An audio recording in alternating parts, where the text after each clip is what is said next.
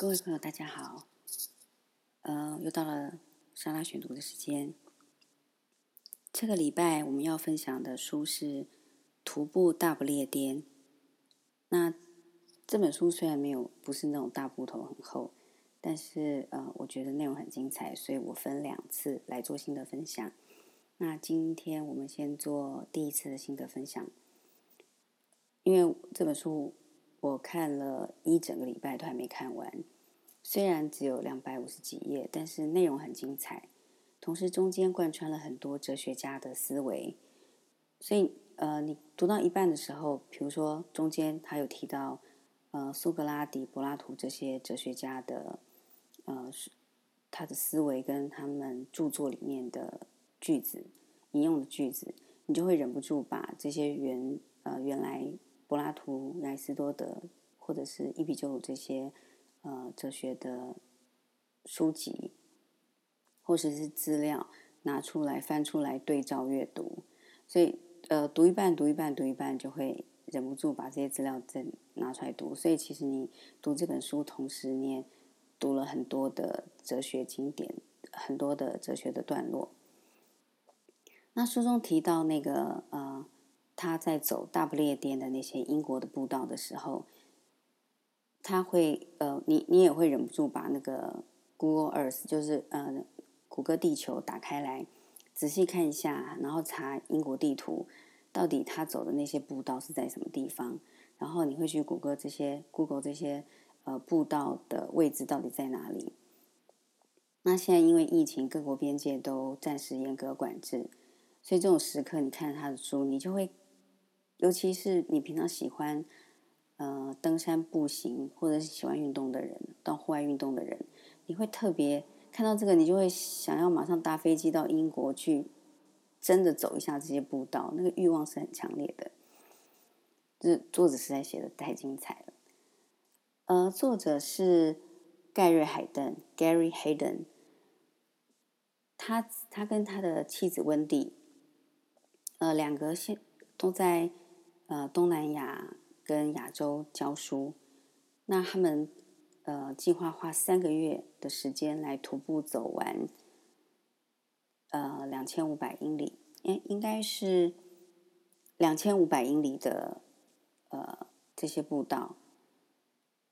那因为走这三个月，所以他们就必须要呃把假腾出来，所以他们花三个月。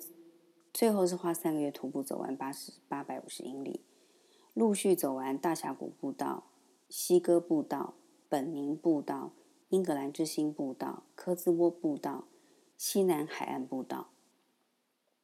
那在英国完成这样的呃步行的路径呢？他们称为是天涯海角旅者。那作者在说他呃这些步道里面呢，到最后他走完。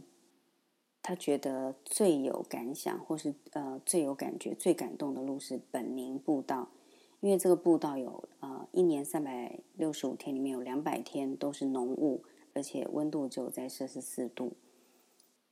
但是对他来讲是一个非常难得的体验。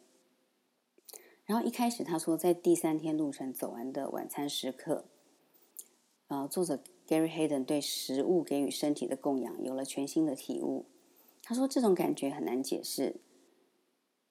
呃，当你全身精疲力竭的细胞，呃，你在吃东西的时候，你全身精疲力竭的细胞好像都在吃喝自己吸收能量跟营养。他可以感觉到全身细胞在吸收他吃进去的食物跟能量，然后他觉得庄严的令人赞叹。这是你走完这个三天的路程之后他的感想。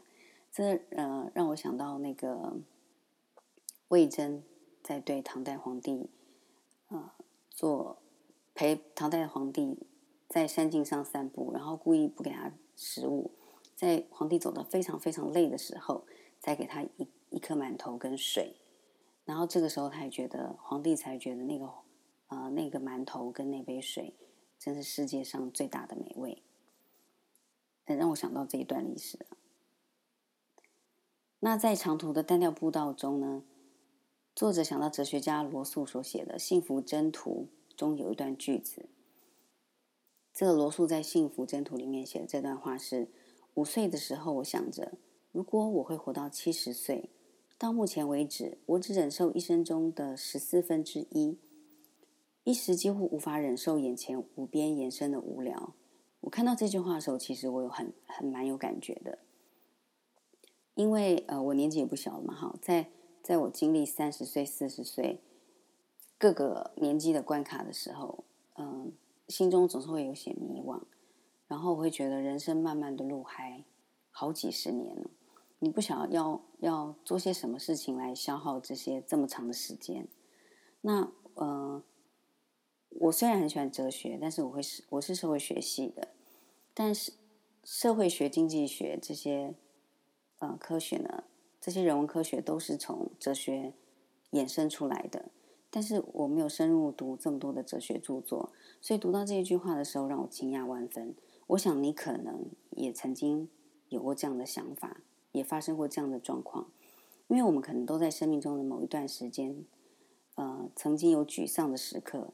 那在那个沮丧的当时当下，我们总会觉得生活的道路无穷而漫长，除了读书、工作、吃喝拉撒睡以外，要填补些什么才能过完眼前看不见终点的生活？作者在后面有提到，呃，在那个。纳粹的集中营里面，他发现集中营里面的人要对生活有所目标，他才能够存活。对生活没有目标的人呢，他的存活率很低。所以，其实我们呃，人生在慢慢的生活长路中也一样，就是一其实一定要为自己生活立定一个目标。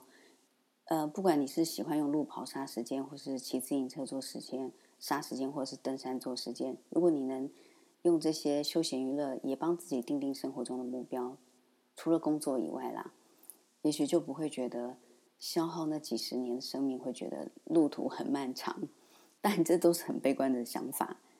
但是其实很多哲学家他都是由悲观的时刻来反省，然后得到积极正面的结论啊。呃，罗素年轻的时候是会悲观的少年，时常思考到自杀。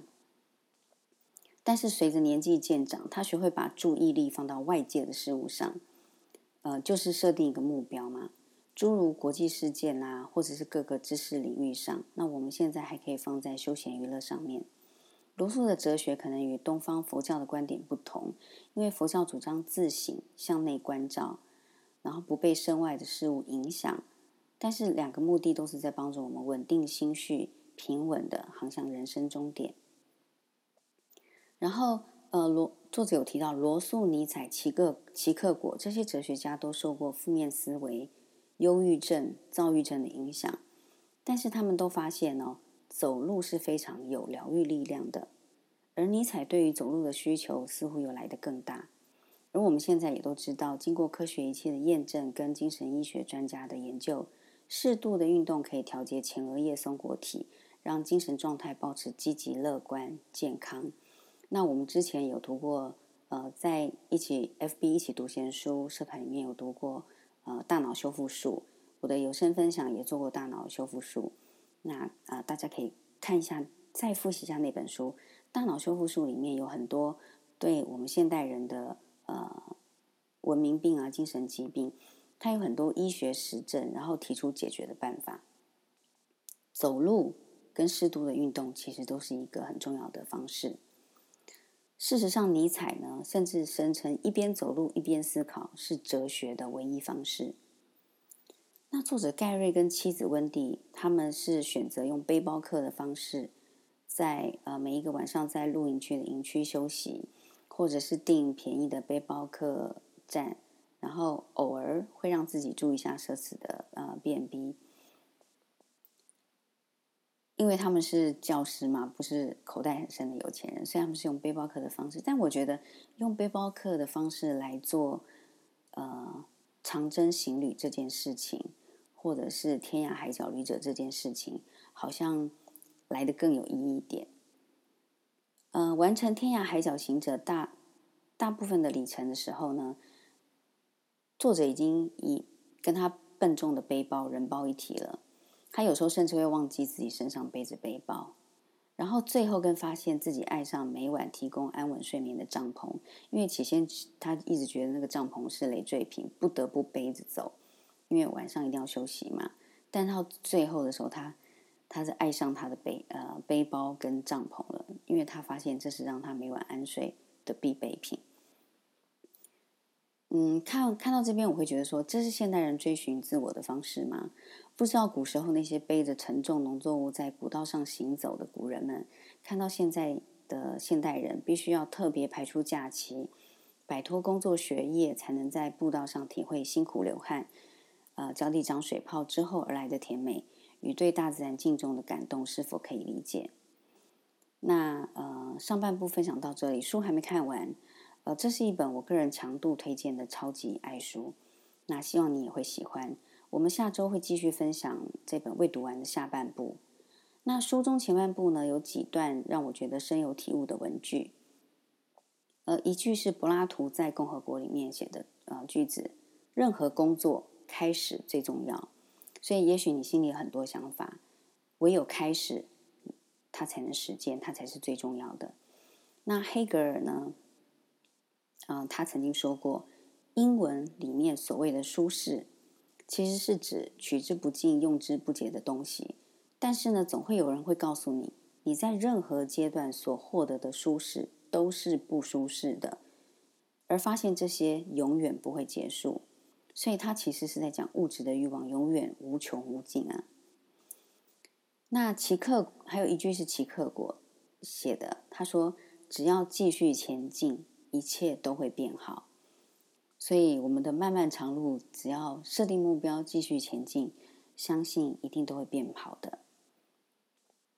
嗯，他在呃前面呢，还有一段我觉得呃很棒的，就是伊比鸠鲁的哲学。呃，伊比鸠鲁离开了原来的呃城市，到城市外面呢去。自己设定了一个部落，那这个部落是要靠呃辛苦的工作自给自足，才能完成呃提供自己生活所需。那只有自给自足，你才能深刻体会到食物是非常的甜美的。然后偶尔当你来一块小小的气死片的时候，你会非常的感恩，因为连这个气死片都是你自己做出来的。嗯，这是这本书里面非常很多有趣的细节。我觉得它适合慢慢看，慢慢看，然后慢慢琢磨。然后里面有些哲学家的呃想法，对我们现代人来讲都是非常珍贵的。这也是为什么最近这段时间很多人开始注重哲学思维的原因之一吧。好，今天我们的读书分享就分享到这里了。那下周我们再继续分享下半部，一样欢迎你继续订阅莎拉选读，然后推荐给你喜欢读书的朋友们。然后也要希望您加入我们 FB 一起读闲书的社团，同时也邀请你的朋友、喜欢读书的朋友一起来加入。谢谢大家，今我们下次再见喽。